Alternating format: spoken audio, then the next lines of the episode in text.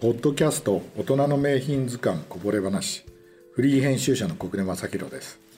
スタイリストの伊藤誠一です。このポッドキャストではペンオンラインで連載中の大人の名品図鑑で紹介しきれなかったエピソードやアイテムについてお話しします。今回から映画の中に登場するトレンチコートを全5回にわたって紹介していきます。今回トレンチコートに着目したのは、まずメンズウェアで名品と言われているものの中でコートで一番最初に取り上げられるべきがトレンチコートだと思ってて、でなおかつ映画の中にも数多く登場してくるというの で最近トレンチコートは男性は正直あまり着る機会が減って、なんか最近街でもそんなに見かけなくなったっていうのはあれですけど、ただ女性は今朝もここに来るときに、駅でパッと見渡したらもう女性だと3人ぐらいトレンチコートが着てるっていうので、ちょうど今春先ぐらいに着るコートとしては、最適なコートみたいな。そうですね、スプリングコート的にもすごい。女性はカジュアルにもエレガントにも着てるで、男性も昔は、必ず定番としてビジネスウェアの上にトレンチコートを着てたんですけど、なかなか着る機会がなかったんですけども、改めてやっぱりトレンチコートっていうのを見て、もうちょっと、今回伊藤さんには、今風の着こなしも含めて紹介していただければ、これをお聞きになってる人の参考にもなるのかなっていうふうに思って取り上げることにしました。1回目の今回は映画カサブランカでハンフリー・ボガードが着ていたトレンチコートを紹介していきたいと思います。映画カサブランカですが、伊藤さんも、ご覧になったことがあると思うんですけども。見ました。今回何十年ぶりかもしれないですよ見たのは。そうですよね、私も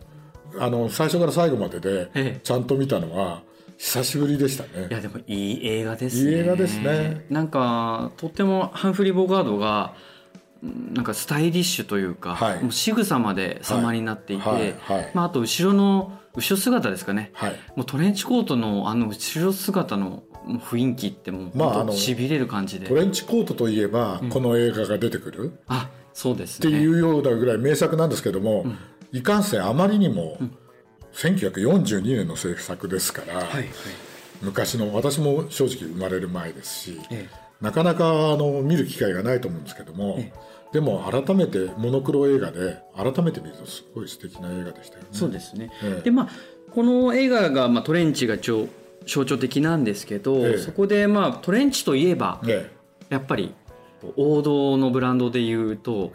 バーバリーを今回ちょっと紹介しようかなと思ってまして、でバーバリーって、ヘリテージライン、コレクションラインもあるんですけど、ヘリテージラインがあって、主に3モデルぐらい分かれてるんですよね。で一つは今回紹介してます、オーセンティックなちょっとオーバーサイズの、ウェストミンスターですね、で今ちょっと手元にコートあるんですけど、ちょっとハニーカラーで一番定番な色なんですけど、とってもラインも綺麗で、ラグランスリーブですかね、なってる感じ、で、ちょっと今回紹介はしてないんですけども、セットインの、ケンジントンで、ちょっとロング丈のものだったりとか、あとはツックね、女性はよく着るんですけどスリムなサイジングのチェルシーっていう、あるわけですね。これもセットインなんですけど、形もやや丸みがあるフォルムで、カジュアルに着こなせるかな。なるほど。伊藤さんオーバーサイズって言ってましたけど、オーバーサイズといっても、本当のオーバーサイズじゃないから。そうですよね、で映画カサブランカの中でボガートが着てるのも、ちょっとやや大きめというか、少しやぼったくは見えるんですけど、ウエストのベルトをちょっとこうキュッと絞ってる姿が、だから前止めてないんですよね。そうですね止めてないで、ウエストのやつをこう絞って、でベルトもこうかけて、ベルトにさらにかけてるみたいな、だからやっぱりでコートそのものもなんかちょっとヨレヨレって、もちろん雨のシーンとかで着てる場合が多いんで、初めの登場シーンが実は雨のシーン でトレンチを着てるんですよね。そのずぶ濡れ感半端ないんですけど、だからやっぱりもともとそういう、軍用で作られたトレンチコートですから、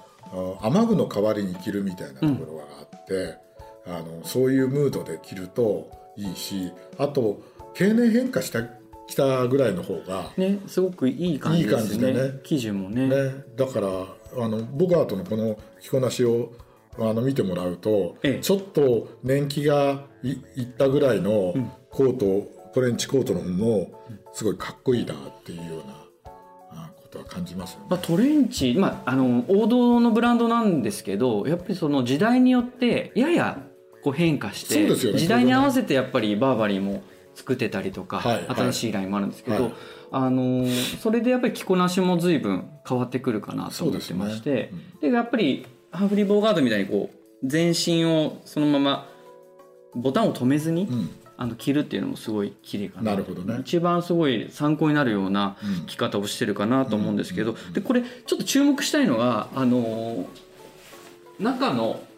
バーバリーチェックですかね、はい、これが60年代に使用された、ヴィンテージチェックをそのままヘリテージラインで使われていて、とってもそのコートって着るだけじゃなくて脱いだ時もやっぱりコートにかけた時もやっぱりあと預ける、ホテルで預けてるなんかね、そこにちょっとこうバーバリーチェックなんかが、入ってるとすごいいいかなと思います。で今回これ企画をいろいろ資料してる人の中で一冊ね、ええ、見つけた本があって、フィリップ・マーローのダンディズムっていう伊豆石正三さんが書いた本なんですけども、はい、でここに、ええ、当時のボガートが着たトレンチコートの話が出てて、なんか付箋もしてあって、実を言うと、はいはい、カサブランカに出てきたのは、ラグランスリーブじゃなくてセットインスリーブだったとっていうのがあって、それでちょっともう一回映画ぜひね、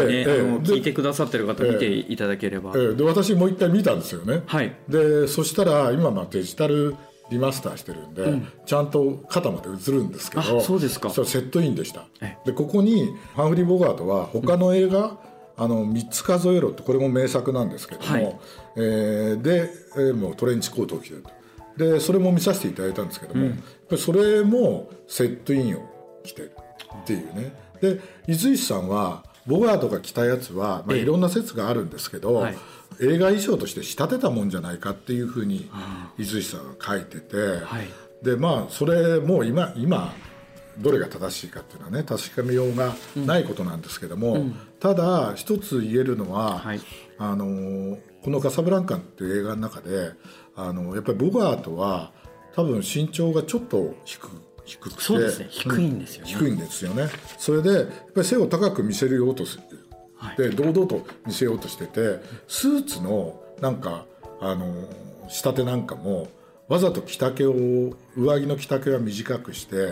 でパンツはわざと股上を深くして足を長く見せようとしてて、だからコートなんかもセットインにこだわったのは、ちょっとなんかこうなんていうか男っぽく見せるために、それにしてラグランだとなで型に見えるから、セットイン風にしてなんかこう男っぽくマニッシュにこうしてるんじゃないかなっていうのがあって、少しね後ろ姿もダンディズムがやっぱり肩で表現されるんで、後ろねカサブランカのエンディングでやっぱりボガートがね、トレンチコートで背中が見える、印象的ですよ ね、だからそういう意味では、昔の映画俳優なんで、そういうふうにいろんなところをね、気を使って自分をその役柄に堂々と見せるとしてたんじゃないかなっていうふうに、やっぱり衣装の役割ってやっぱすごい大きいんで、大きいですね、なんかそういうのもやっぱりすごいこだわりがあったんだなっていう、改めて僕も見て思いました。そうですよね、はい、で伊藤さんがこれバーバリーのコートを取り上げて、はい、バーバリーのコートってこの名品図鑑でも取り上げたチャーチル首相も着てるし、あとコナン・ドイルとかね、そうですね、女優だとキャサリン・エプバーンとか、僕昔調べたことがあるんですけど、ちょっと貧乏系の、ロバート・キャパカメラマン、有名なマグナムの、マグナム作った人ね、あの人のやっぱりなんかちょっと貧乏系かなんか読んでる時に、彼が、ノルマンジーの上陸作戦の取材行く時に、ロンドンでバーバリーでコートをトレンチコートを買ってそれで行くんですよ。そうなんですか。それで戦争のね、写真を撮りに行って、それが私持ってるライフの、写真にこう今度ちょっと見せてください。すごい写真を、トレンチコートを着て撮ってんだって思うとなんかちょっと違うなって、でもなんか本当の現場にやっぱりそういう本物のトレンチコートをやっぱりバーバリー選んだってことはやっぱりその機能美だったりとか。そうですね、そうですね。本物のね。いやだから本当にある意味、まあトレンチコートの代名詞って言われるのがやっぱりバーバリーだし、やっぱりねいまだにイギリスに工場を持って、これもイギリス製ですからそうですね作ってるっていうね、なんか五香のようなオーラの色を感じるようなね、トレンチコートではないかというふうに思いますね。